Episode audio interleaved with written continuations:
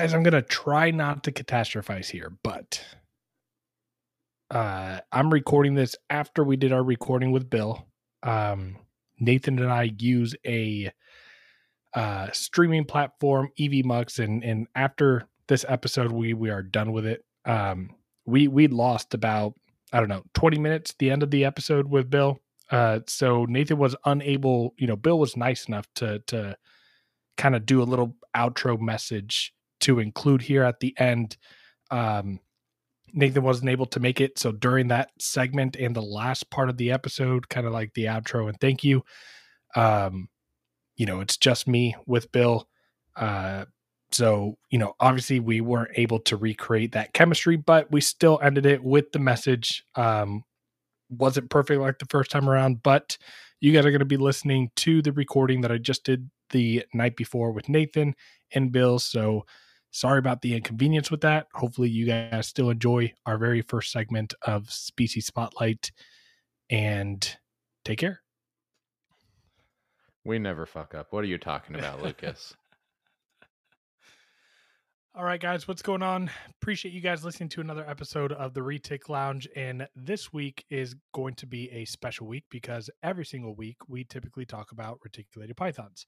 Um, but Nathan and I are excited to introduce you. This is the first episode of a new segment called Species Spotlight, where once a month we're going to be getting uh, different breeders from uh, different animals, snakes, monitors, basically anything exotic, you name it, and we will have them on. That way, if there are any other kind of vented, uh, vested interests that you guys have, we'll be able to have someone who's pretty knowledgeable about it um, and uh, yeah, I'm excited for this one. Nathan, great call on the name Species Spotlight. That was money. That was spot on. I, I feel like it was too easy, but yeah, if it if it works, then it works. Uh, but no, I'm I'm excited about this. I'm excited about uh, the whole week and just what we get to do with our, our guests. So, um, Lucas, anything else before we jump on? Yeah. So for those of you that listened to our episode last week, Nathan and I kind of touched on looking forward to doing a live from Arlington um, and just to kind of get some background and explaining why you guys are listening to a pre recorded episode. Um, it's just going to be a jam packed weekend.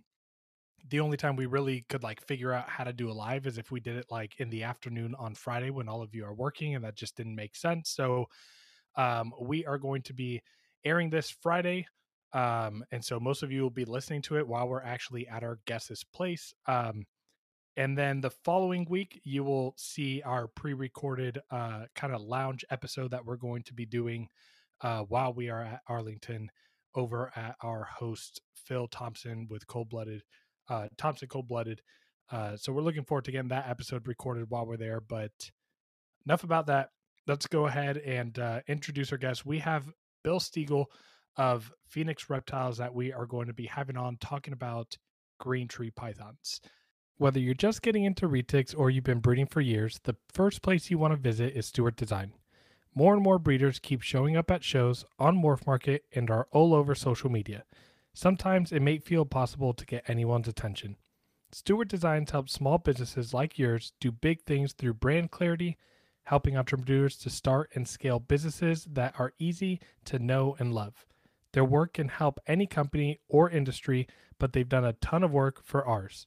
Stewart Design created the brands for USARK, Kenova, Reach Out Reptiles, Coiled, and dozens of other well known reptile breeders. Like many of us, the owner of Stewart Design, Blake, is a keeper and breeder who fell in love with retics through first working with Garrett Hartle. Although Stewart Design does a lot of corporate work, Blake has a passion for working with people in the reptile industry. Stewart Design can help if you're just getting started or you're ready to take things to the next level you're struggling to stand out and build your presence online or at shows? You don't want to be like the other guys or get lost in the crowd, and you want to make your own way doing what you love. And also, you have big ideas and know your business is special, but you need help sharing it with the reptile community. If something here resonates with you, reach out to Blake and have a conversation. To learn more or get started, visit stewartdesignbrands.com or call them at 855 SD logos. Clear brands own markets. Stewart Design helps create them. If you are in the market for an enclosure for your reticulated python or any other one of your reptiles, Focus Cubed Habitats is your one stop shop for not only the best looking cages on the market, but also provide amazing features and add ons to your cages. We partnered with Focus Cubed Habitats because they continue to innovate and change the way we house our animals, unlike any other caging company out there. Their cages are designed intelligently and provide the most stylish and secure housing for your animal's comfort and well being. Visit focuscubedhabitats.com for your animal's caging needs. Again, visit focuscubedhabitats.com for some amazing and stylish enclosures. We also want to thank VivTech Products for being an affiliate sponsor of the Retic Lounge. Stop by VivTech Products for the best UV spectrum lighting on the market that will enhance and improve your snake's overall well being and health. Visit vivtechproducts.com and use the code ReticLounge23 today for 15% off. Again, visit vivtechproducts.com and use our affiliate code ReticLounge23 today for 15% off. Looking for the perfect accessories for your hatchlings or juvenile retics? Look no further than HeliGuy Serpents. Our sponsor, Chris Sexton, is coming in hot with an amazing 3D printer creating top notch perches and other caging accessories for your beloved pets. Enrich your Retics environment with their high quality products. Use our promo code TRL10 for a 10% discount on your purchase. Visit them today at heliguyserpents.com and start giving your pets the best. HeliGuy Serpents, the premier source for 3D printed caging accessories. Again, that's www www.heliguyserpents.com and use our promo code TRL10 for 10% off all of your 3D printed accessories today. Let me go ahead and bring him on over here. And there he is. Bill, what's going on, man? Hey guys, how are y'all doing? Doing great, man. Hey man, good, what good. an honor it what an honor it is to be on on your uh very first episode of your jumping out of the species. Right, right. Yeah. Um, I couldn't eh think of anyone better or like more exciting outside of a species like reticulated python. So yeah, I'm excited well, about it. Well, the timing's great because I'm going to get to see you guys uh, right. in just a few short days. Right. Looking looking forward to that and i mean i'm a little biased as well because i am jumping into a new species at least during my adult life and it happens to be green tree pythons that you work with and i'm getting the animal from you so yes. It just it's coming together. I feel like this is the right time to do it. I'm super excited to put it in your hands. It's uh it's doing absolutely incredible. It's just it's a perfect animal and i just can't wait for you to see it yeah, I'm excited. I'll probably be in in your your snake room all all Friday. Um, yeah. So so do us a favor, Phil. Um, for you know we have a lot of retic listeners, and which or, or Phil. I said Phil. We were talking about Phil earlier. Bill, um, Bill, uh, kind of uh, you know. By the way, you would qualify to be on the retic lounge regardless. You do have what one retic, two retics. I have one retic one retake, and it's what what is it again? I remember handling it last time. I think it was produced by Andrew. It was produced by Andrew Acevedo, and hell, you know you know the animal better than I do. Probably it it is uh, uh, sixty percent super dwarf, Kalatoa. Um, I think it's a tiger or a, a, it's tiger head anery. There we go. Uh, and it's got one other uh, mutation in it. Uh, actually, I have it, but I just literally within the last month sent it to a friend of mine for breeding loan because I'm not awesome. a retic breeder.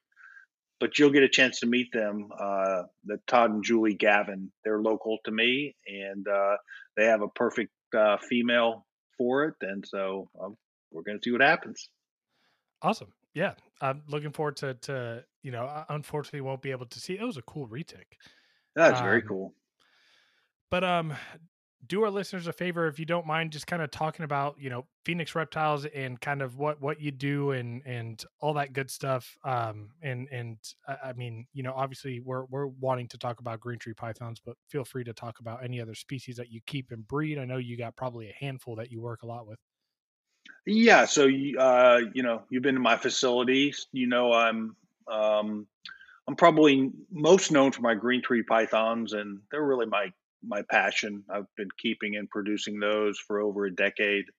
Um, but I keep other species. Uh, I love I love ball pythons. Ball pythons are where I got my start. It's where I learned about reptiles, and um, it brings me a lot of pleasure to continue to work with them um, as an in, as it kind of a gateway or an introductory uh, reptile to people. I mean, I just absolutely love. I've been small local expos where I bring nothing but ball pythons and you know introduce new keepers you know, uh, right. to that species. It's a great, uh, it's a great entry level animal, and I really, really enjoy doing it. Um, yeah, it's like the see, marijuana that, of drugs. That, that's that's interesting for me to hear because as a retic keeper, like I'm still a little bit nervous to get into green tree pythons. Like they don't seem like a beginner animal to me. Well, I'm talking about ball pythons. Oh, oh, oh, oh, oh sorry, sorry, sorry. Yeah. So what what projects do you work with with ball? like what what are you breeding this year like is it do you work with any of the high end stuff or is it mostly just like that entry level stuff to get like, people in almost always all of my stuff is entry level or intermediate level stuff so a lot of okay, eye cool. candy you know a lot of blue eyed lucies and pieds and cool looking clown combos and and uh just yeah just stuff like that I, you know eye candy kind of stuff and it's so um it's awesome because it's so different than the green tree. Like it's totally opposite end of the spectrum. I, I, work with entry level ball pythons, and I'm meeting people that have never held a snake before. Um, and then at the other end of the spectrum, my green trees, you know, are green trees are not an advanced species uh, to keep at all. Um, but the stuff that I happen to work with tends to be higher end designer stuff, and you know, people that have a lot of experience with reptiles, even if they're getting their first one. You know, they they, they, they tend to have a lot of experience. So it's just different, different vibes, totally different uh, things. I, I, I love them both. Totally. Did, didn't you just produce your first clutch of, of bloods? Uh, no, I've produced. Uh, I have Borneo short-tail pythons, okay, okay. which are you know they're obviously they're in the blood python family. Um, but I've got um, six breeder Borneos. I've produced Borneo short-tail pythons for probably five or six years. I usually produce oh, one awesome. or one or one or two clutches a year. Oh, and what, again, what what projects are you working with the Borneos? Uh, so Sideswipe is what I produced this year, and okay. then I also work with Genetic Stripe, Super Stripe, and Ocelot Whitewash. That that uh, uh, stuff in the Borneos. Okay. Awesome.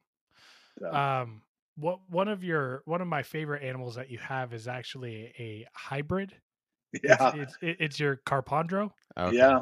What what yeah. are your what what are your thoughts about like the the hybridization? Obviously, you have it as a as a. Do you plan to try to breed it? Is it just like a pet and like a, a look at animal type of thing, or? Well, it's it's a stunning animal, and you're not alone. The people that walk in my room, the vast majority of them, whether a snake they're a snake person or not, they say that that's like the most incredible snake they've ever seen. Yeah. Um, so you're you're not alone um, in in you know picking it out and liking it. Uh, it's a 50% male carpondro, and they, they're sterile. I mean, there's never been a, a male carpondro that's ever produced a clutch, a, a, a viable fertile clutch. Oh no! So, way. yeah, so he's a pet. Female carpondros, 50% carpondros, can be fertile, but the males are are not fertile. Interesting. Mm-hmm. I, I wonder why that is. No idea. Many many people have tried it over many many years, and uh, it's just uh, just has never been done. Like, do uh, they uh, so, lock at all? Like, do they try? Oh yeah, they'll lock or? they'll lock. Females will lay eggs, and then the eggs die. No way. Okay. Do like seventy five percent males work? Uh, that's a good question. I don't think that's ever uh, ever been done. I've tried yeah. it. The Carpondro project killed me. I mean, I tried to produce Carpondros for a decade because I Man. absolutely love them, but they broke my heart. I had so many failures. Um, so I abandoned that project. But luckily, uh, the person that produced the Carpondro that I own, you'll get a chance to meet. He's a local guy. His name's Tony Tony Jerome, and he's going to be at the place uh, this weekend as well super great guy. He'll be the first one to tell you he's no breeding uh, savant, no expert. He just happens to have two a compatible green tree and a compatible carpet, and they produced they've produced many clutches for him. So when you say compatible, like I'm assuming that there's a lot of incompatibility when you try to do the pairings. Yeah, I mean there was for me a lot of lot of a lot of projects. I, I, hear I hear the sorrow in your voice. I mean, I do listen, we have to bring this up? I, have been very very blessed um, in my all of my reptile hobby and passion. Carpondros have not been one of my blessings. They've been one of my, you know, just the time to face the music, and I faced it and. I can't. I just can't tell you how many locks I've had with just beautiful animals. I've had a beautiful 50% Carpondro female that was bred by an incredible green tree male. So that would have been 75% Carpondros, which oh man, the, the, the number of clutches ever produced, you know, you could probably count on one or two hands. And she, of course, laid slugs and then died. You Damn know, it. So that, that's the kind of stuff that, uh, right. I mean, if it's okay with you, speaking of heartbreaks, um, which has been the opposite for you, at least since we've been talking over the last couple years. But green tree pythons, man, how how long have you been breeding them? Um, when when did you get your first one? Yeah, so I got um, I probably got into green trees about 2009. I think I got my first one, and you know that was about 10 years too late. I um, you know I wish I would have gotten earlier, but um, seriously though, you know, I just uh, I was worried, and at the time, and still the the stigma that they're difficult to keep, they're very defensive, they die, they're you know they're just impossible to breed. You know, I was worried about all of that stuff, and um, yeah, I my was two finally... biggest worries are they have big teeth and they die easy. you know, I, am actually happy that you said that. It, it, it's it's validating because I've I've talked to you about kind of my uh my obsession with green tree pythons, and it, it stemmed back, you know, ten years ago. Um, and it's it's funny. I actually was texting a friend today, um, from high school that like knew I kept ball pythons, and um, we were kind of catching up, and they were like, did you ever get to breed those ball pythons that I went with you to pick up with? And I was like, no, I wouldn't, you know, to college, play baseball, had to rehome them. He's like, did you ever end up getting a green tree python? Th- this was my senior year of high school back in 2011. So I, I've been wanting to. And the reason why I haven't is the same exact reason that you just said, just the, the stigma, even though it was yeah. later, right? So there was a little bit more information out, but, yeah. um, and then I got caught up in the retics, obsessed with the retics, and wanted to build and kind of get a bunch of localities and and yeah, it's it, you know, 10, 11 years since I've been wanting one that I'm finally like, I, I don't know, brave enough to, to finally jump in. That's the way that I felt like it, t- it was a big leap. And at the time I'd, I'd kept carpet pythons for a decade before I got my first green tree. And what I've come to find out is, if anything, green trees are more docile and really, in a lot of ways, easier to keep than carpet pythons. Um, right. But you know, you were probably exposed to the same animals that I was, and they were typically expo animals, imports, particularly Biak locality types, and those can, you know, most of them are very defensive animals. You know, they just they are what they are, um, and if you you know don't take it to a vet, don't get it treated for parasites, don't know what you're what you're doing, you know, then they're everything that they're chalked up to be. Yeah. Um, but you know the captive bred stuff is just they're totally different animals. That's how I try to explain it to people. It's like the difference between a domesticated dog and a wild African dog. That's yeah. literally the difference between captive bred green trees and you know a lot of the imports. It's the difference between the retics we had 25 years ago and the retics we have now. Oh yeah. Exactly. And totally. same with blood same with blood pythons. I mean same with bloods. Oh, I, yeah. I, was obsessed with bloods for about five years, and and that's what kept me from getting one too. Is I just I heard that you know number one you hear you know although they're short but they're thick that their their bites pack a punch, and and that they were defensive, and I was like yeah, yeah. no thank you, yeah. Um, but but yeah, I, I, that's great to hear. And, and Nathan, what I'm most excited about you going over to Bill's, you know, this upcoming Friday Uh, when this is airing. I, am airing, scared. I do, like. I almost don't No, you're want to go. No, no, no. You're screwed. I'm not scared of the snakes. Don't get no, me I'm wrong. talking about investing. I, I know. Invest. I the, the thing is, Lucas, is you know me, and I need my my tree monitors first. right, Like right. uh, before we get into tree pythons, let's get some tree monitors in this Right. house. Tree monitors are so are so much more high maintenance, though. I get- There's so much more any high maintenance, but what am I like? That's gonna bring me so much more joy. I'm sorry, Bill. I love you. well, well, you may ch- you may have a change of heart in a few Okay, days. So, we'll, so we'll Nathan, see. I, we'll see. I, will I'll say this: like, I went over to Bills, and number one, this was like, man, finally, after all these years, I'm gonna get like hands-on experience. Yeah, And I was like, oh, I'll probably get bit. Um, but dude, I like, I can't wait for you to experience it because, like, if we get there a little bit later and people are already there, you'll walk into a snake room and people are holding green tree pythons left and right.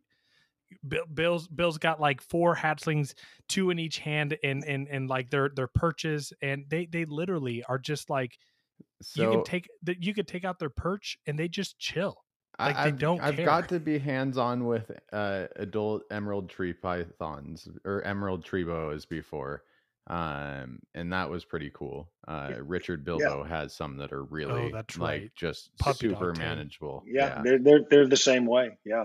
Yeah, so I I mean I've I've gotten to experience like that before, but on a larger scale, this is going to be pretty cool. So I, I'm scared that yeah, I'm gonna want one. I, I, I don't I don't have a doubt that you will, but you are nothing like me in regards to like impulsivity and and like just I being don't able to have the ability. To be, I don't have the ability to be that impulsive anymore. Lucas, I'd hardly say you you are impulsive.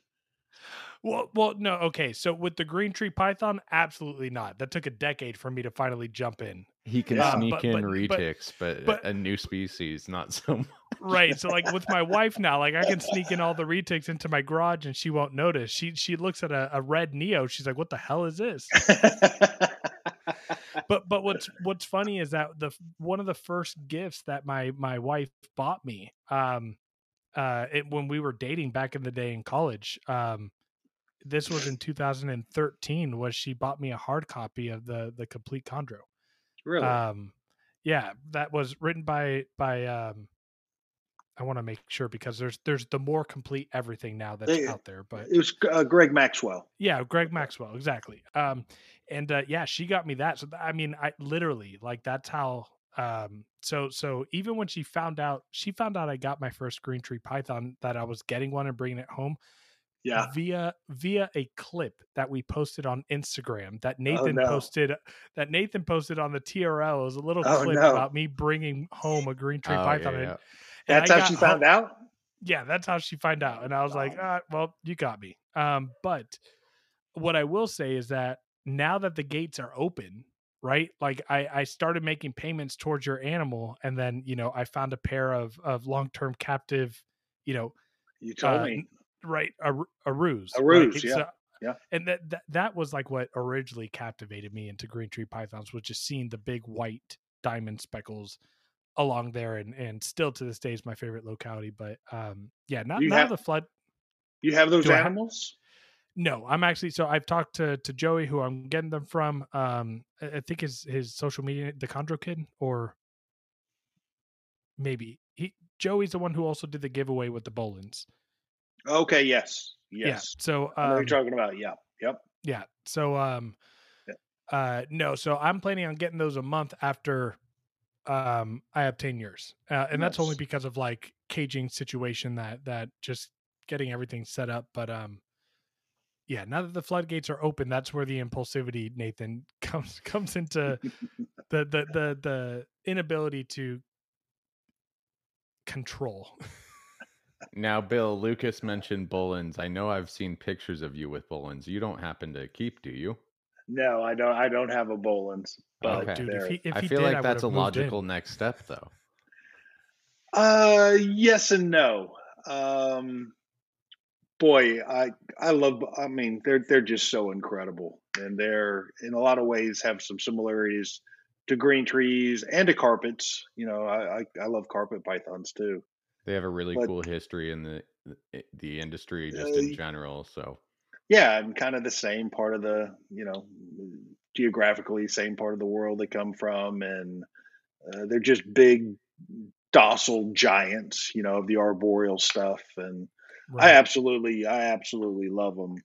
But um, I, I just, if I kept them, I'd want to just have them in a massive, like Walk-in, zoo, right? like in right a walk-in, uh, essentially Right. a walk-in, and uh, Yeah. I don't something know. It's not- foggy where you wouldn't see them half the time anyway. E- that- Exactly. yeah, I mean that's just where they deserve to be, Yeah, you know, Exactly. in, in Yeah. my opinion. And I don't know. I don't disagree with you. Uh, speaking of that, um, Reptilandia here in Texas. Um, Yeah. I, I, I did an episode on on NPR and um, on on retics. We were talking about ethics of keeping retics, and I had so many carpet python people reach out. Um, j- just kind of happy about speaking about like the truth of retics, right? So I, I feel like a lot of the people outside the retic industry are, are you know always nagging on the retic husbandry and all that stuff. And so when they hear a retic breeder kind of talking about like, yeah, we do need to step it up, you know, they they message me. I got invited to go to Texas Carpet Fest.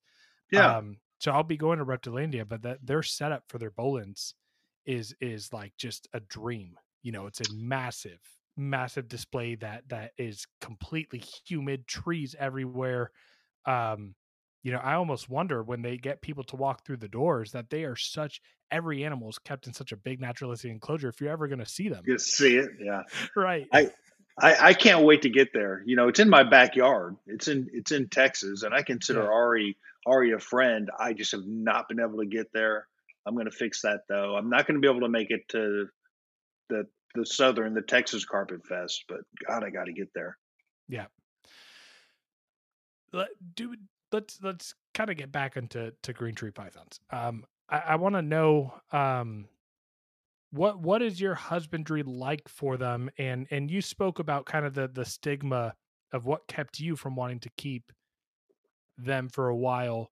Um, you know, and and I kind of just want to you to paint a picture of what it takes to kind of keep them in today's world with a CBB or even like a long-term captive or like what what are the setups, cage sizes from, you know, different lifespans and um h- how do you keep the animals? Yeah, I mean it's um it's not complicated. Uh, I think babies and subadults up you know yearlings do best in a tub setup. And I literally keep my baby green trees in the same rack right next to baby ball pythons.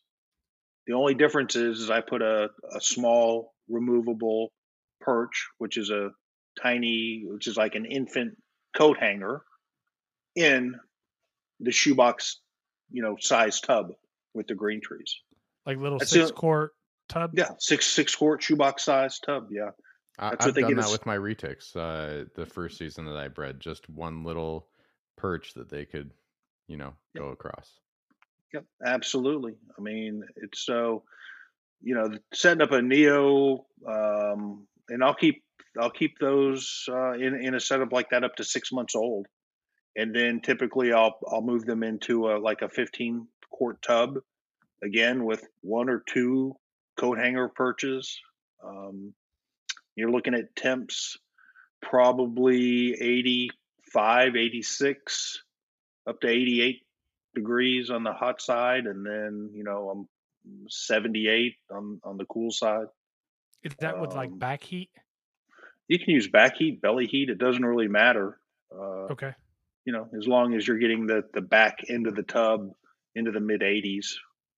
So set up really similar to how I mean I'm setting up my retic. Yeah. Well, when I got my re, when I got my re, retic, Andrew told me, I said, "Hey, how do I set it up?" He goes, "Set it up just like the Chondro." No kidding. Damn it. Yeah. And I've so been wasting that's time. what I did. so let, let, let me ask you this: when you're when you're measuring the temperature on the hot side, are you measuring the perch or are you measuring yeah, perch. No, measuring the perch with a temp gun. Okay, so so I guess you know the floor. Like if you're using belly heat, then that that floor is definitely going to be much hotter than 88. Yeah, it's going to be a little warmer. Not, I mean, not that much warmer, um, Okay. but a little bit warmer because you know that heat rises, and Right. um, they, you're not going to find them on the ground of the tub. Um, really, with significance at all. You know, they they they really stay on that perch 99% of the time. Right. And any reason in particular that you keep your neos with with water on the bottom instead of like a paper towel that's super duper damp? Yeah. So, and you know, this is one of the great things about making adjustments. Um, I do keep neos over water um, until they have their first shed or their or their first or their second shed, and that's just because I think they just need to increase humidity.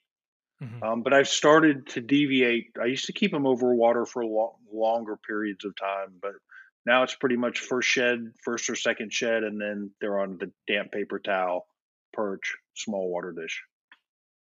Okay.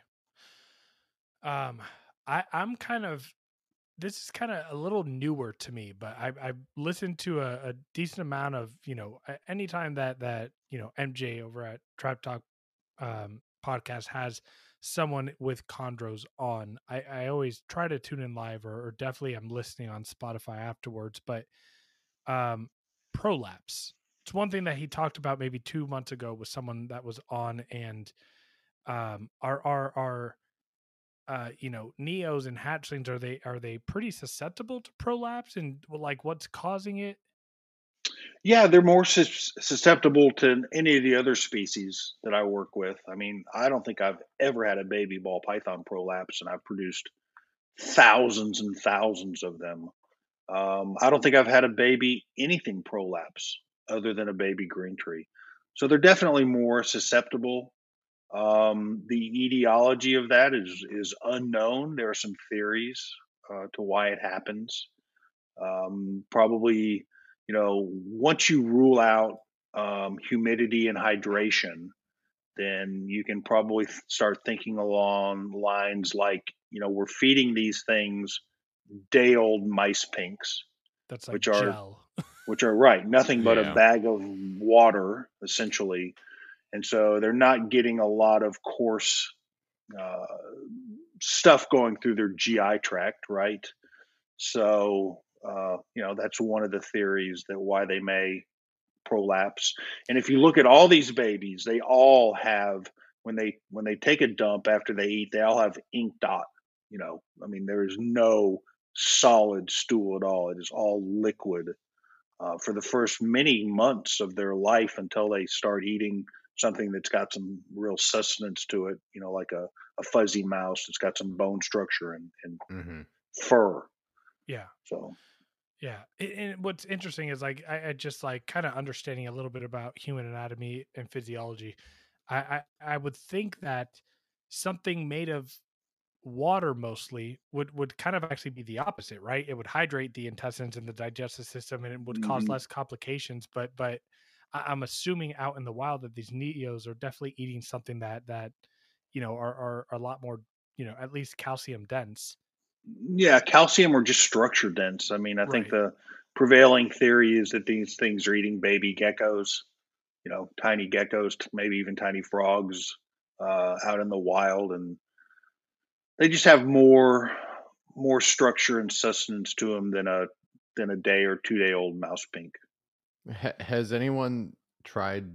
I'm, I mean, I'm sure they have, but anoles to start them out.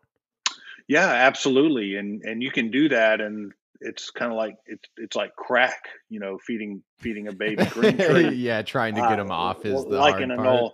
Getting them off, and not only that, but anoles, and in one of the reasons we don't feed them anoles is that can cause a parasite load in the green tree, and that's what happens in the wild. Is, know, is that all, because most anoles are going to be wild caught that you're you're purchasing, or uh, even or if you find them, you know, out in the yard. Yeah. You know, or you find them right. in Indo, or they're eating them in in, in Indonesia. Yeah. They're they're going to cause a parasite load in the animal, and all all animals are, you know, I don't know, I say all, probably the vast majority of green trees in the wild have a parasite load, and they survive. They're skinny. They're half the size of the captive bred stuff. Um, oh yeah. But you don't want it in your, you know, you don't want that in in your captive bred animals. So that's why we don't okay typically feed them, um, uh, you know, anoles. Yeah. Um, speaking of speaking of crack, um, I know that that you know I've had some difficult feeders over the last couple years with with or actually just mainly this year with uh I, I produced my probably one and only just solo mainland clutch of of retics, and that was to try to prove uh my ocelot visual ocelot het endo caramel. Um Mhm. didn't work out, by the way. Um, but I had a couple difficult feeders and I got them established off of day old chicks. Um, and uh, you know, wanted to make sure that I had them going. And you know, after three feedings of day old chicks, they were they were biting and wrapping the rats and the the mice and dropping them. And man, it was a pain to finally get them to take that first that first uh mouse or that first rat. Yeah, but they survived, right? I mean, Yeah, no, you- yeah. If That's you, the biggest you- difference. The, the alternative was is that they weren't we're not going to eat, right? And Right, exactly. Yeah, we do something similar. You know, you you're familiar with. Uh, we use chick down Yeah. to scent. Uh, you know, our the baby pinks. You know, to For- feed green trees. For our non-country listeners, can you explain what chick downs is? Chick down is just simply you get a a chick, a baby chick, and you pull the fur off of it, um, and then you scent the rodent with with that. It's kind of ironic. It, it definitely makes they will definitely eat that. It's def, they're definitely it's alluring to them, but it is not what they would see in the wild. Like Right. they're not eating baby birds in the in the wild. They don't even eat birds in the wild as adults. Really, it's very rare for them for them to eat. They eat rodents in the wild. So Oh. nobody really knows why they why the chick down or the scent of a baby chicken would be alluring to these baby green trees that are used That's to because eating that's because rats and mice smell like shit. yeah, but you could but you but you could take a baby mouse and wa- you know wash the scent off of it, and it's still they still don't want to eat it a lot of the times.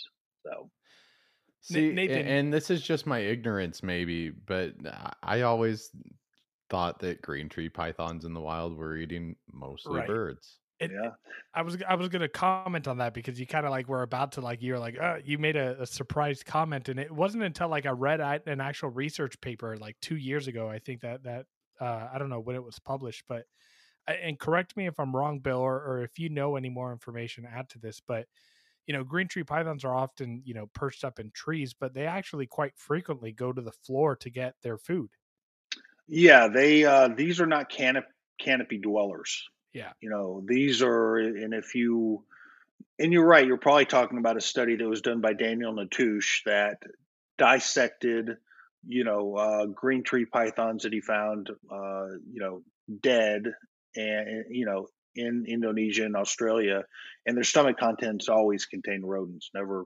never birds. Um, and if you look at these animals hunting in the wild, and a lot of people have documented it, they're you know they're ambush hunter hunting rodents. They're you know they're dangling down hunting inches above the ground. They call that roosting? uh is that is that the term like roosting where they're perched and their heads are hanging down and they're hunting yeah i don't uh, yeah I, I don't know exactly what it's called uh, but they're obviously in a hunting position and they're just they're staying there and they wait they'll stay in that same position all night you know just waiting for something to come by and it's not a bird you know they're Yeah. looking for rodents Yeah. Some of my favorite videos online that I see of keepers that, you know, at night will go in their collection, take videos is the caudal luring that they, yeah that they that's do. cool And they'll, they'll do it for hours and hours at a time. Yeah. And what's funny is ba- babies will do it. I mean, just fresh hatched babies, like looking for their first or second meal, they'll do it. It's pretty cool. I feel like that's like when it's probably most effective for them because as babies, aren't their tails typically more drastic than the rest of their body? It, it's all they're always different as Okay. babies. Their tails are always a different color than their body.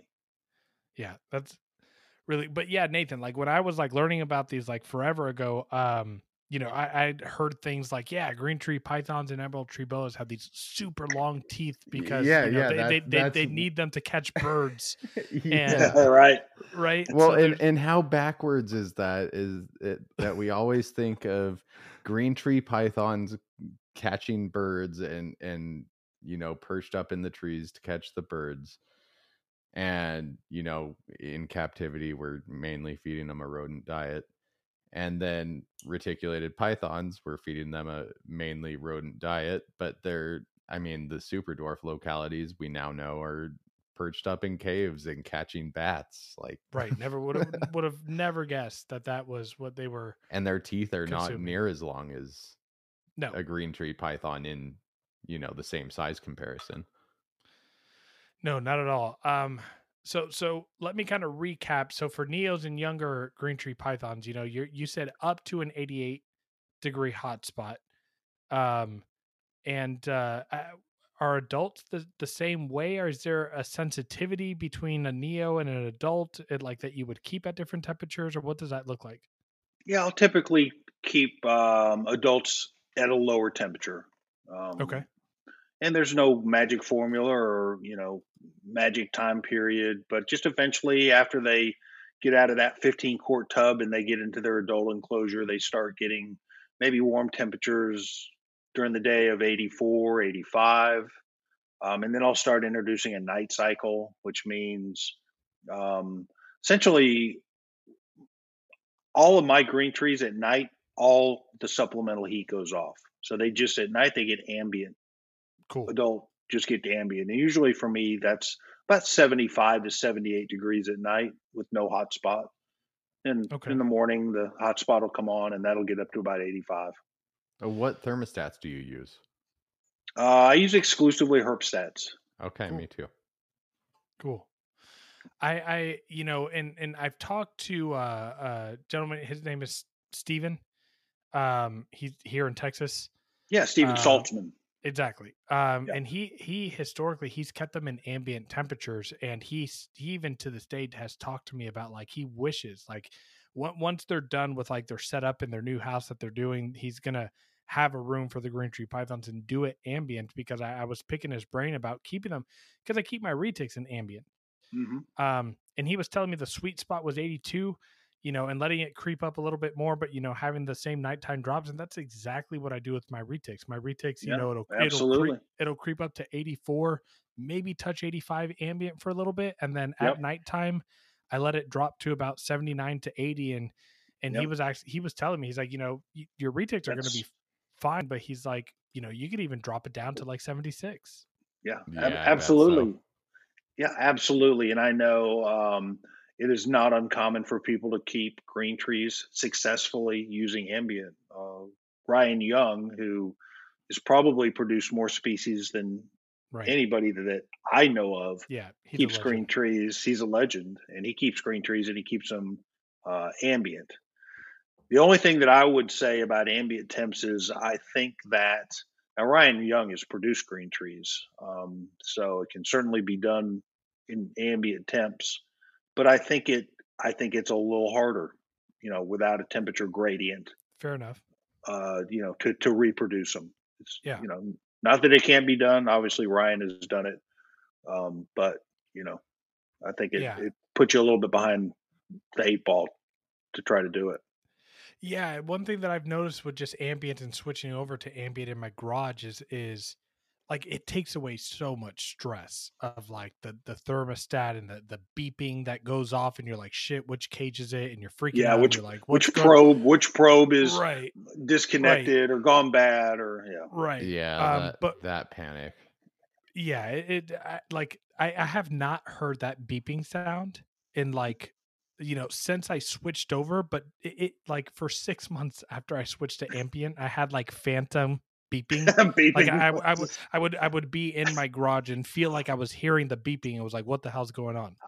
Um I've been But- watching other YouTube content and had Herpstats beeping in their content and run to my snake room. right exactly. So that that's been a blessing but what i will say is there's there's what it's taught me of doing ambient is that you have to be okay with like not having precision you, have to be okay with a one one and a half at most a two degree at time fluctuation because of how you're heating your room and how ambient heating works um and so i could see how with green tree pythons that are very specific with with parameters and husbandry that you know keeping an ambient um you know like with a mini split right? A mini split is going to you know increase and decrease temperatures you know, throughout the day, and that that's going to create a little bit of swings, and I could see how that would throw off, you know, a potential breeding or cycling. Yeah, I don't. Um, they're not as fragile as you are are making them out to be in that Oh, regard. good. And I say that because you know trends are more important than absolute numbers. So just as long as you can trend cooler, you know Right. that Right then then that's what you're like when I'm looking to cycle, you know, for for pairing. You know, I'm looking to trend cooler. Um, so, uh, and again, you know, my room is not climate controlled to the one or two degrees. Mine, you know, my air conditioning and heat switches on and off. You know, just like that, and I'll get multiple degrees during the day. You know, it's not like my incubator where I want it to be within 0.3 degrees, right. you know, no fluctuation. But my room isn't like that. It's just more about just a, a trend. A little colder at night, a little warmer during the day. Okay. And and what do you shoot for at nighttime when you're trying to cycle? Yeah, so I will uh, I'll drop temps down into the 70 degree, 70 72. Oh, so dang. that's a that's about a, you know, at the most a 5 degree drop because at night my ambient temps during non-breeding is 75. So I'll drop down to 72, That's awesome. um 70 degrees, but again, you know, no supplemental heat at night ever. The Right. only time that I am manipulating um uh temperatures is just is is the night. So my my ambient temperature during the day year round stays about 75 um and then it you know, when I'm cycling, you know, that temperature at night will go down to 70, about 70 degrees. That's that's awesome. I do a lot of my cleaning at night, and so I could just imagine just being able to drop the t- like, and, and instead of cleaning at 84 degrees, cleaning at 70, that would be But amazing. but you don't want to clean you don't you don't want to clean green tree um enclosures at night. No, yeah, no, definitely not. That. I'm talking about I'm I'm I'm talking about the work that actually makes you sweat, which is the Oh, I retics. get you. Yeah, yeah, yeah. I get you. yeah, my favorite time to clean is in the mornings for a, a really good reason with the retics. They're just I don't know if they're just used to being fed at night, but they're always just a little bit more keyed keyed up when when it's Now. Nathan, do you Nathan, do you keep your room ambient or you do you have No, I'm uh, I'm on uh strictly belly heat besides uh my focus cubed, which Yeah, is uh heat panel? heat panel, yeah. hmm yeah. Um, I've I've told myself that I would never go back to a gradient, but I'll tell you what, um, I start having issues with breeding green tree pythons in ambient, and you better believe I'll, every every one every one of my enclosures for my retics has has uh, a heating element to to if I needed to go to go back to it. But um, I, well, I you, you you and I and Ryan Young will get on a conference call when you're ready to breed green trees, yeah and we'll and we'll get your ambient temps yeah figured out. get me give me you know from the time I get my my my you know a ruse I think the females are going to be about three so give me like you Couple know a year and a half two years and Yeah. and we'll we'll talk um so what one thing about breeding green tree pythons um even today so don't don't try to gaslight me into saying oh that's old news right? They're, di- so i, I want to like I, there are still people that still struggle to either incubate eggs get their animals to cycle and i think that's one beautiful thing that i've observed about the green tree python market in the retic market right now it, it's almost like a curse retics are so easy to breed. And and and what sucks about that is they produce so many eggs Yeah. right? But but then you have a, a snake like a green tree python where people still struggle to get them to to breed uh, and i don't know if struggle's the right word but but they they aren't as proficient as retics uh and then and then on top of that getting them to get established right? Like you don't see a lot of like the the market crashing that i- is associated with like retics and other industries but like how was it when you first started breeding green tree pythons versus where like this season you went six for six which is insane like I, yeah, I mean it's a, it's a great question. You bring up a lot of great points um, because I do think in the grand scheme of things, and and I only have green trees to compare to the other stuff that I breed, right? So I compare it to carpet pythons, ball pythons, Borneo short tails, um, and they are, you know, if you just across the board, they're more difficult. Um, they can be more difficult, really, in every kind of aspect of of the chain. You know, it, it takes a lot of events to hatch a baby, or even beyond hatching to establish an animal. You know, you you have to have the locks, you have to have the ovulation, you know, you have to have laying viable eggs, you have to have successful incubation, you have to have hatching, and then you have to establish a baby. And like if I compare green trees to ball pythons, every one of those steps is a little bit it's a little bit more difficult than a ball python. But if you put those a little bit more in six or eight steps, well then that turns out to be wow, it's a lot it's a lot less likely to get you know 20 green trees to crawl out of 20 eggs you know right. at the end of the breeding season. So it's definitely a little a little bit more difficult. That's all there is. That's the only way to describe it. But the so good the news snakes themselves are difficult. The the eggs are difficult. The breeding is difficult. But where, where I the, see the, most people messing up is is I, I see a lot of failure in incubation. Incubation is a big one. They it's one of those ones that you they you just really the the eggs are very small and they don't have a large margin of error in their temperature their temperatures and their temperature fluctuation i think yeah. So yes, and in fact, I tell people all the time, if you do not have a reliable incubator that has been tested time and time again, let your mom incubate the eggs in a green tree. You know, I would you'll do, love to do that. You'll you'll you'll be more successful, I think, than if you try to put it in some, you know, uh, cool, you know, some you know uh, igloo cooler thing that you tried to convert and had some heat tape running in it and a fan. Uh, I'm I'm done you know, with that.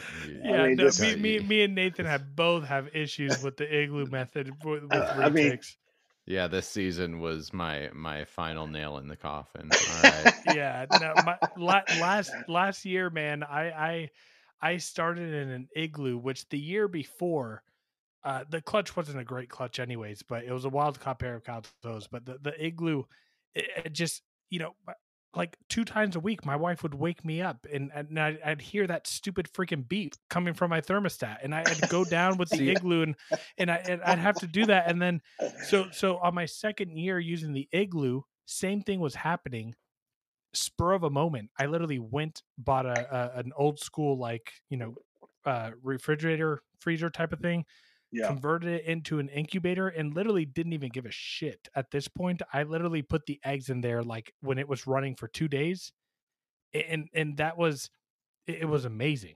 Like temperatures barely fluctuated so yeah. See, I'm, i i didn't have any of that my first year. My my igloo ran great incubated all 19 eggs perfectly and like i was like okay yeah second year no problem and then go into it and that's all i had was the constant beeping and drove me nuts. running around and trying to dick around with the igloo to get it to the perfect temperature all the time and yeah this was it was just such a nightmare and you know i i ended up having uh, you know i think two or three babies that didn't make it out of the egg.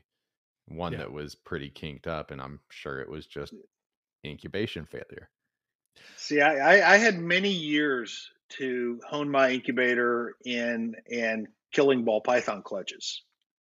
You know, before I before I got involved in green trees, and by the oh, time I got involved in green trees, my incubator, you know, was just dialed in. It was my yeah. boxes were good. My how, how long have you had that fridge for? That free that that fridge over yeah. 20 over 20 I, years. I, I, was gonna say i think we talked about this last time yeah. and again you know there's a lot of alcohol involved. I don't involve i don't remember but but i remember it being a that, long time that you had the same that, incubator. Did they even make snapple anymore?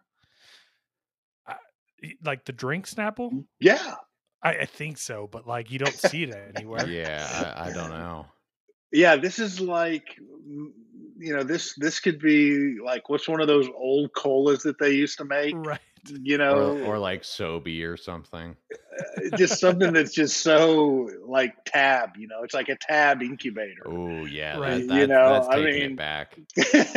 Right. it's so old but it's I- I- so dependable you, you you literally walk into Bill's place and you see the beautiful state of the art focus cube enclosure. Shout out to our sponsor. You see these just like mesmerizing green tree pythons, and then you see this like just old ass refrigerator, and you're like, why is this dude with these amazing animals like doesn't have this this you know this state of the art incubator? But but what I mean at the end of the day, I still have my incubator that I built that year that was solid upstairs, and, and I now keep it up there in case I ever need it because Need I, it. I I bought a commercially made one that's kind of similar to a sea serpent's. yeah Um, Yeah. But even what I'm learning with the ambient temperatures, um, PVC is not a good insulator. So I, I have a fluctuation of about you know 0.3 degrees, you know, depending on the ambient temperature of my room, and I'm almost to sell it and just bring that that fridge downstairs. 0.3 degrees wouldn't bother me. I get 0.3 degrees fluctuation in in my incubator too but it's i think people get are in more trouble when they get more than a, a degree fluctuation Okay, um, in their temperatures.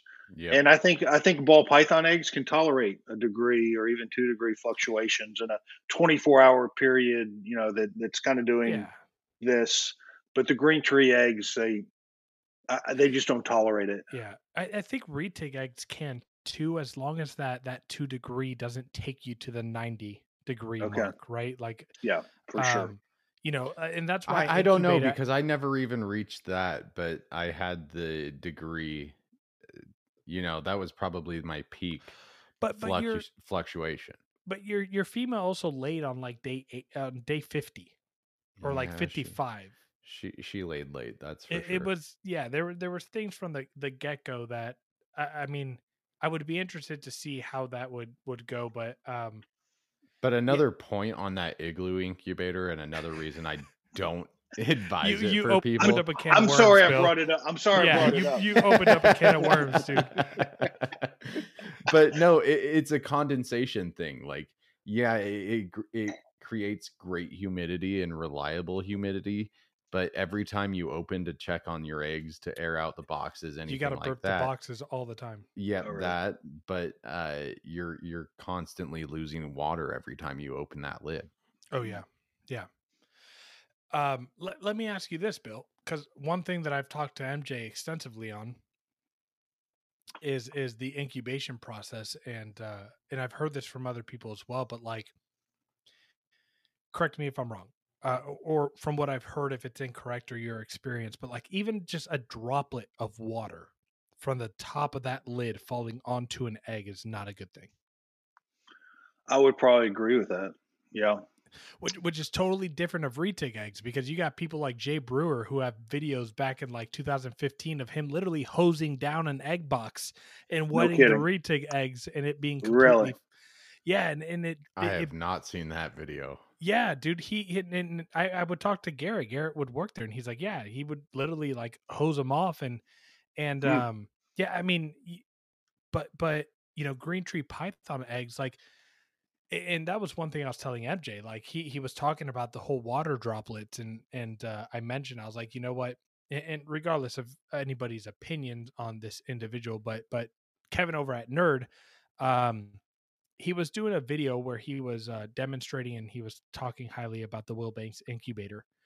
And part of that incubator, he he pulled out a clutch of of green tree python eggs that he had in there and he puts it on a substrate medium but what he does is he puts you know damp but ringed out moss and he Mhm. covers the entire eggs with them so Mm. no water is actually can collect and hit the egg Gotcha. um what what do you do to prevent like uh, i mean in my incubator right now if i were to set up my perlite the way that i do for my retics and i put my green tree python eggs in there i'm going to get condensation on the top at least by the second month by day 60 Okay.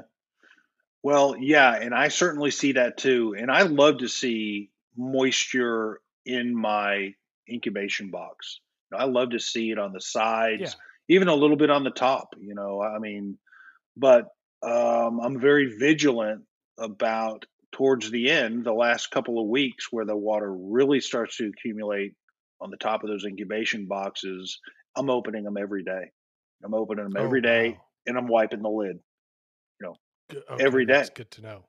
Um, but the first month of the incubation, I never open the lid. You know, Okay. there's just not there's just not the condensation that's forming on the top. So it's kind of a you know a, a little bit is is great, but a lot you know could be detrimental. Yeah. Now I've never I've never that I'm aware of let a bunch of moisture drip on the eggs. So excuse me. So you know I'm not I'm not sure about if it would be really detrimental, but I tell you when I see a lot of water on the lid, I wipe it. Oh yeah. Okay. Even with my retic eggs, I did the same thing.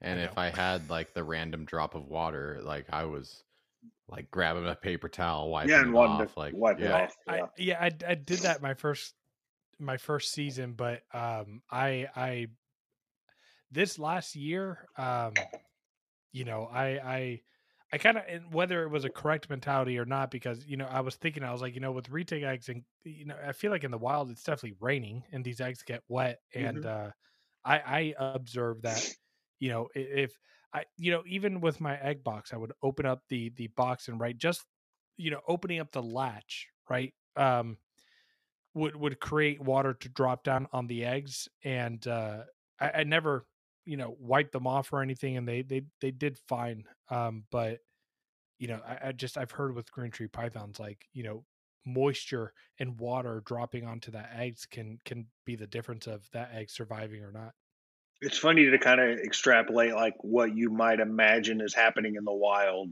You know, like I, I imagine like in green trees, you know, that the mother's found a like a, a hole in a tree trunk somewhere and she's in there, you know, and when it's raining, she's if you've ever seen a, a green tree coil or eggs, you don't see the eggs at all. Like no, like, she- they're they're I've amazing. seen your I've seen your egg pulling videos. Yeah, you don't see I eggs mean, you don't see eggs at all. Yeah, until you until start pulling grabbing her off. aminals. So if they're getting wet, they're not getting wet from above. Now Yeah. they may, you know, get wet from underneath. Um, But so it's it's you know it's kind of fun to see like what you think might be happening in nature there.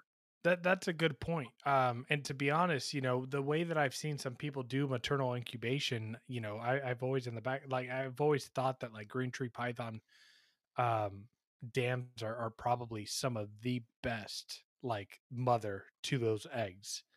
Like they they they wrap them as tight as I've ever seen. It literally looks like a, a bee, you know, Yeah. a, a, a I don't know what am I? Yeah, beehive. Beehive? Yeah, beehive. right? Yeah, yeah. Right. I'm from Utah. It's the beehive state, so I, Right, I there you can't go. let Oh, wow. go. I'll learn something new every day.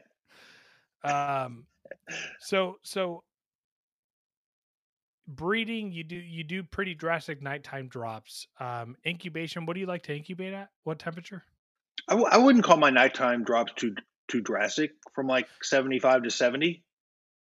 Oh, uh, okay so you're you're absolutely right i So- guess from like a retic perspective like to keep a retic just at 70 most people would be like whoa Really, I that's wouldn't, extreme. I wouldn't that's be extreme. too worried. i mean i wouldn't be worried but to like who No. do you know that that drops the retics down to 70 degrees with no hot no, spot? no, no one. No I mean, one. uh, even right now, I, I don't do that. As as long as you know during the day you get the the temps back up and they have that daytime warm spot Right. of 84 85 um, Right. but yeah uh, but It it, but anyway it I'm, it gets pretty cold where they're at. I mean, it drops into the 60s and mid 60s and things like that. yeah absolutely Even lower. even lower i think yeah absolutely in the 60s and you know depending what part of indonesia they're in but i'm Uh, sorry so- i missed the second part of your your question you, you said yeah. What do uh, you what do you incubate at? Uh, so I shoot for 87 to 88. I mean, I think that, you know, the typical, oh, 87.5. Well, I don't know if it's 87.5. My, I don't have a, you know, a, uh Hewlett Packard scientific, you know, mercury graded thermos, uh, thermometer in my incubator, but probably somewhere between 87 and 88 degrees. Okay, cool. Yeah, and that's actually I I, I I'm I'm the guy who shoots for 87.5, but typically it ranges from from 87.5 to 87.8. I actually just looked at it right now and it's 87.8. Yeah, that's that's where my temps would be as well. Okay, cool. That that's good to know. So again, not very different from from and you know that makes sense because they're they're from, you know, a lot of areas of Yeah, Indonesia and ve- you know yeah, very similar, very similar climates, right? Yeah. Um so if, if it's okay with you, uh I, I want to talk about just like uh designer green tree pythons and breeding and you know with, with retics the the only random or semi-random type of thing that happens is you know things like like calico or um a- am i missing one nathan? There there's calico and is there I'm trying to think if there's anything else that that you know i can think of but but uh, essentially what i'm getting at here is with with retics you know you you, you breed a a normal to a tiger you get tigers and you get Mhm. normals Yeah, um, yeah. you you you know you can definitely selectively breed for certain polygenic traits and and see, play the experiment game but but it seems like with green tree pythons it is all like an experiment Yeah, it's There- it, there's no it's more- all there's- an experiment Yeah. to the point where you find the animals that produce the animals you want from what I've seen from Bill. yeah i mean w- yeah, we're- absolutely. we're far enough now right but like what what the hell even is the green tree python like like visual aesthetic like how how why is this a thing Yeah, I mean you're exactly right. So the green trees don't have the Mendelian, you know, recessive, incomplete, dominant, dominant traits. The only the only trait like that um, in green trees is albino. So albino's been the only recess. It's a recessive trait in green trees. And we don't have any more here in the us i think they're in germany right now I'm not even sure if there's a living albino anywhere. man in in in the world. Um, but they but there have been some, if there aren't, uh, and there have been some in in the states. Mhm. But they Some seem to be. German keeper has his albino out there. We know it. it's got to be. He's probably got hundreds of them. But I think uh, most people will tell you that the albino green tree is a very delicate creature, Right. um, like you would expect. A lot of albinos, um, you know, in species are are delicate, fragile. Mhm. But you're absolutely right. The rest of the stuff is either locality, okay, and you can get pretty consistent results when you pair locality animals. You know, when you pair an Aru to a Aru, you you get probably you know what you're going to expect in a phenotypical looking animals. Same with BX.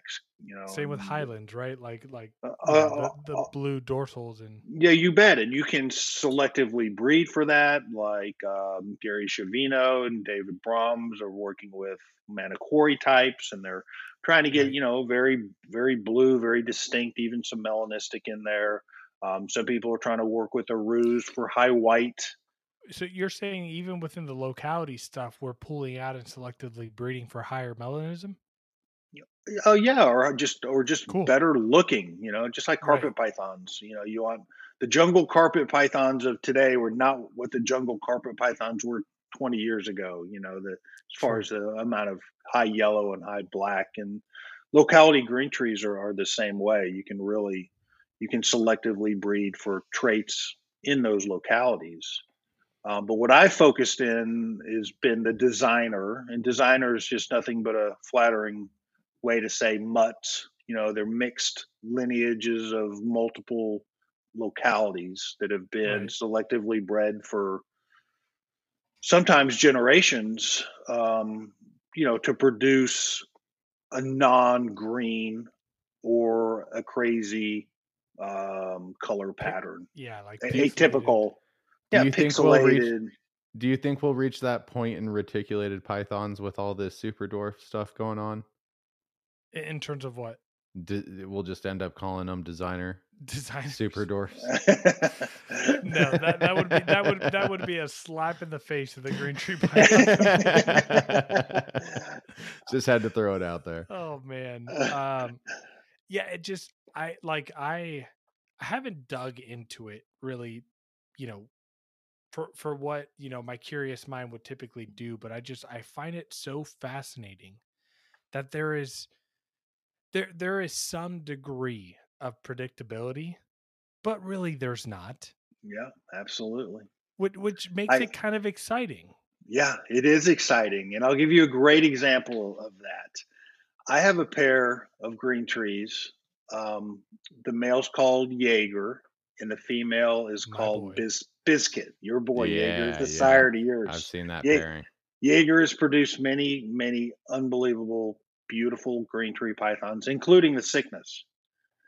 Well, a guy contacted me about two months ago, and he sent me a picture of a Jaeger biscuit animal, and it looked the spitting image of the sickness. I mean, this thing Oh was no way! black. And so I I'm went back to those. I went back and I looked and I talked to him, and it turned out that he got the very last pick of the animals for that year that were released. I, That's I, bet, I bet I bet Alex Warren was pissed. no, A- Alex has more than his fair share of raped me from uh, from de- from awesome looking designer green I just- trees. I, So, just, I just know, like, I just pulled it up. I'll try to get it in the camera, but I, I was looking at, uh, uh, you know, Bill's twenty one zero five Jaeger biscuit, and don't get me wrong, Alex, love you. This is a beautiful animal, but but it's a it's it's it's a it's a green It's tree green. python, yeah, for sure. right? But he also has another. He has another one from that same pairing that is insane. Yeah, absolutely. And that's like kind of what the point that you brought up. It is that's kind of the beauty of these things, you know, especially getting them unchanged. You know, I told that guy that, that I told you, I go, man, you you hit a, gr- a grand slam on this thing, you know, Right. and uh, that's that's the way it is, and that's that's some of the fun fun of it because you know you pair two Arus together and you're going to get you know you know what you're you know what you're getting. You Right. you pair two designer green trees together and you have no idea. and, and what I love about it, and you can correct me if I'm wrong, but you know, for example, let let's just say, um, let, let's just say that uh, the animal I got from you, that's a a Jaeger lineage that that produced the sickness, this incredibly hypermelanistic animal. Let's say the animal just ends up all green. The Yeah. fact that it still has that lineage, it, has that genetic potential to still produce Absolutely. amazing animals down the road which is which is really cool i think what i'm gonna do is everyone has like their their like letters that they put in front of the clutch number and the year i'm gonna put fg for mine for forrest gump because life is like a box of chocolate and you never know what you're gonna get right That's- it's it, you, yep. you never know what's gonna happen not not in not in these things um Yeah.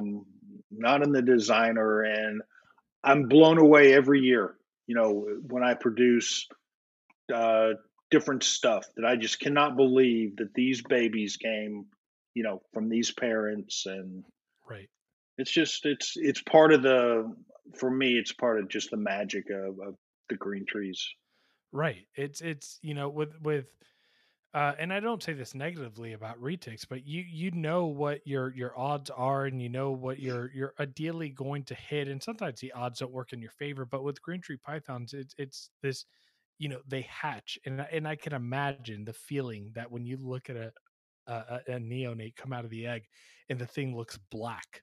Yeah. Like the the excitement that that you experience you know the retics are a lot like ball pythons you know i know Right. every year every time i, I know what i could get um, i know the, sometimes the odds are in your favorite and you know it when they come out of the egg for the most part right like oh wow i just hit you know i just hit this yeah Yeah. desert goat cloud pied whatever the case yeah yeah e- exactly but green trees you know you don't know that and um, you know every designer green tree breeders you know their desire is what happened to me you know the second year that i ever bred green trees That was the second year that you produced the sickness? Yeah. You got to be kidding me. Second year I You're- ever bred green trees. Lucky son of a bitch, dude. I know, I know. Just I I won't say that it was anything but just pure luck and luck on so many different levels And because a that, clutch. That that, Yeah, that was it a Highland that- imported animal. Yeah, the, the the female on that clutch was the greenest green you could ever imagine. She was just green. Um, but what what what what's more like special about it is it was my second clutch, so I, it was a good sized clutch. I think I had maybe fourteen or sixteen babies, but I lost almost half of them because I didn't couldn't get them to eat. You know, I just didn't know. If I knew what I knew now, then they would have probably all survived. But it was my second clutch, so I'm learning, right? I'm learning how to establish green trees. Well, it just so happened that the sickness survived. You know, it was one of the ones that made it. And, um, you know, I repeated that pairing again. It was another big clutch. So you're looking at, you know, a lot of animals, but nothing ever turned out yeah. like the sickness in, in, in any of them. Yeah, and, and I will say that there have been very close to amazing animals that that have that you know Jaeger himself has has sired, He's in, oh, absolutely. um, which is insane because you know he's he's out there producing you know very black and blue animals, but but the guy is a he's a, he's a green and He's- yellow. Yeah, he's he's- with, with a with a few black with a You few black him speckles in them. You know, I did almost call him a retic, but but yeah, he he's a green and yellow green tree python with a little bit of black in him, and he's Yeah. producing some of the darkest, blackest green tree pythons to ever exist. he's also he's also produced extremely high yellow. which is awesome. You know, which is like So speaking of all these color phases in the designer stuff, like what is your favorite color phase? mine. Yeah, Yeah, it's melanism for sure. So Okay, I, for sure. you know, yeah, absolutely. I, The I black love blue. stuff? Yeah, the black stuff. I love blue. I love high blue animals too, and I think there's some synergy between blue and black Oh, in green absolutely. trees. So I think I think high blue animals can produce melanistic animals, and I think melanistic animals can produce high blue animals. Okay. Um, Yeah, but I'm a big fan of the the black. I mean, once I produce a sickness, then I was like, I'm going to just do whatever it takes to try to produce something that else. that Game looks like over, son. Yeah. Oh, w- w- without a doubt. Um, and and yeah, I don't. Again, it's just kind of that excitement. So, like, I'm a locality guy through and through. Um, even with the retic stuff, you know, my my garage, not including the hatchlings I'm selling, you know, I have about like you know, 26, 28 retics, and and I'd say easily 85, 90 percent of those are all locality. you're, But- you're not a locality guy anymore. But but that's that's what I'm saying. Like with Green Tree Python, there's th- like this this like kid in me that is excited to just like it, it's like putting your hand in a bag of candy and pulling it Yeah. out and just wondering like what it is that you're What do you what you got? Yeah. Um, and uh, yeah, it's it's different. It's exciting. I don't know another species of snake out there that works this way. Um, you know, I, I guess you could say you know with, with like basins and emeralds, you know, you, you have the the like crazy stuff that that you know is super white, high white, but it seems like almost um Yeah, but they're but they're all green and white. they're they're they're all green and white, right? And then you have some that are like really dark green, but but at the end of the day, they're they're. I, I- I mean, y- you would know more than I. Is there any other species of snake out there that that like the polygenic traits, genetics that that works the way that that the unpredictability that that green tree pythons do? Not that I'm aware of. The the only other, you know, snakes that I've worked with that had polygenic traits were carpet pythons, and that's like primarily striping. You know, you look for a super crazy, you know, insane tiger stripe or, you know, um, that kind of stuff. But Gotcha. i i'm not familiar with any other snake or reptile that that has such can have such incredibly broad different color changes and and I think a lot of that is because not a lot of these animals are going through ontogenic color changes that can last from Yeah. 18 months to 5 years. Yeah, that, know- that's that's true. Um, real quickly, I, I it, this just popped in my head right now, and and we don't have to go into crazy detail about this, but can you explain to me what the heck is a super red?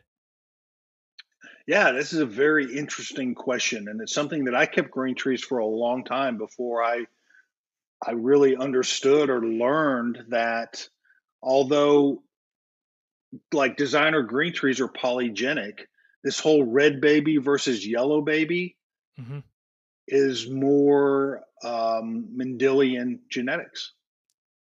Okay. So, so if you have, say, an Aru, an Aru All yellow. is a is a is a yellow baby. If you breed an Aru with an Aru, all the babies are going to be yellow. Yeah. Red is dominant in red and yellow babies. Now we're just talking babies. I'm not talking about localities. I'm not talking about designers. I'm just talking about if you have yellow babies and red babies and the localities that produce those. Right. Um, so some some localities like Aru and Kofiau are yellow. Other localities are mixed. So a Yeah. Biak can produce red or yellow Manokwari, right? babies. Manokwari, same, absolutely. So if you breed, let's say you breed a Biak, you can have red and yellow babies in the clutch. Mhm. The red babies are either going to be capital R, capital R, or capital R, small y. Okay. Okay. In the capital R, small y, they're going to be phenotypically red. But they have the capacity for yellow. They have the capacity to produce yellow. Okay. If you breed two animals, let's say you breed an Aru, that's small y, small y, right? Yellow, yellow, recessive, and you breed it to an animal that is capital R, capital R, red dominant, all the babies in the clutch are going to be capital R, small y, all red phenotypically. So yeah, red just kind of dominates. Red dominates. Red is a dominating, yes. But Okay. you can you can have a red to a red and still produce yellows. So so how do you know you have a, a capital R, capital R? Like how do you get to that point? Like what would you well, need to to, do? to, to know for sure, you would have to breed it to an animal that was a yellow baby and and end up with all reds. and end up with all reds. I'm sure the first time that that happened, that person was like, "What the hell just happened?" Yeah, it. I think it took them. I mean, I I can only imagine it took a while to figure that out. Nathan just hopped out. I don't know what happened. He just actually texted me. He's like, "What happened?" I hope he's okay. He's he's good. He was listening on camera. I'm going to tell him to refresh his um page, but we'll we'll see if he hops back on. But okay, So I- that I'm- that so, so that's kind of why like this is a good example. Like I had two pairings this year, Jaeger, okay, who who was a red baby, but he can throw yellow babies, so he's not red dominant. I bred him to a female that was um, a yellow baby, and of course, when they produced, they had roughly half red and half yellow, right? Because Jaeger's going to throw his red half of the time. He's going to throw his yellow half of the time.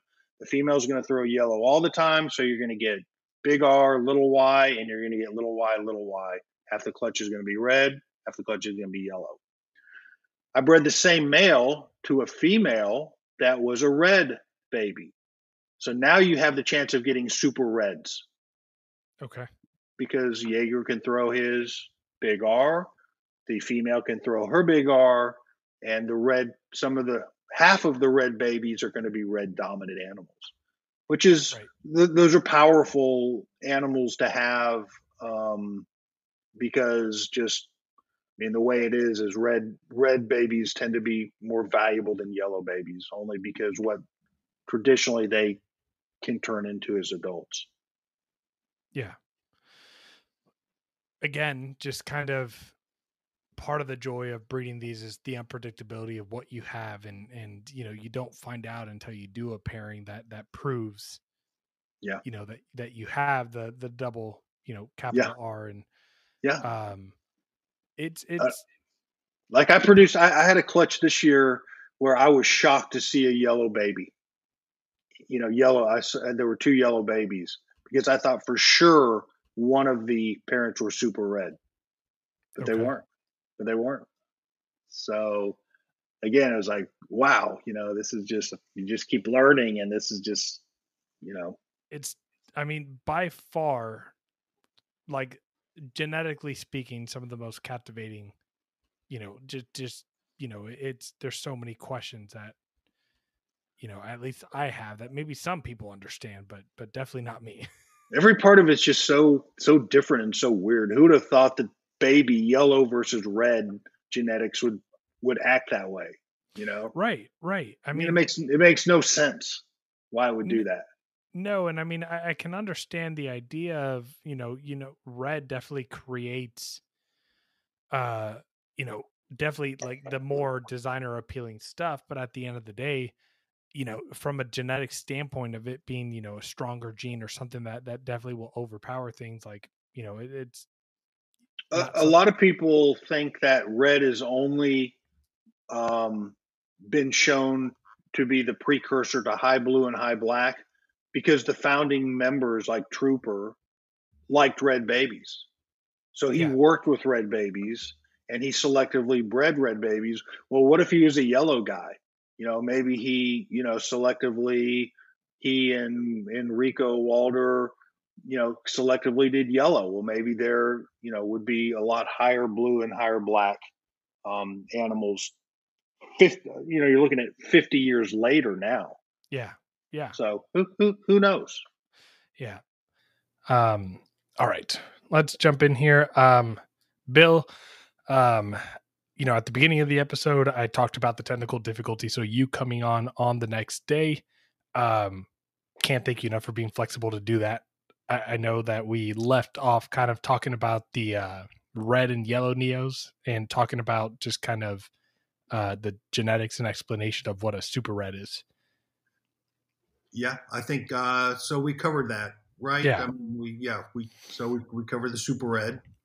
Yeah, and I mean, I just um, obviously had a great time having you on. Uh, Nathan, unfortunately, you know, he was busy cutting hair, couldn't finish off the episode, and we had such a good flow going. But I, I at least want to get from you just kind of some wrap up points when it comes to, um, like for retic keepers, or you know, those are our listeners mainly. Uh, some people from the the carpet python community, but like a message to kind of send out just about green tree pythons, like your your um, authentic, I guess, sales pitch, so to say? Yeah, you know, I guess really it's pretty easy. And I, I think it's a lot of it was dictated by when I got into green trees over a decade ago now. And um, at the time, my mentor, who still is an active keeper in the community, his name's Buddy Buscemi, contacted me and said, Hey, let's do a podcast about green tree pythons and I want you to be the co-host. And I was like, buddy, I've had a green tree for a year. I have one green tree python. I've had it for a year.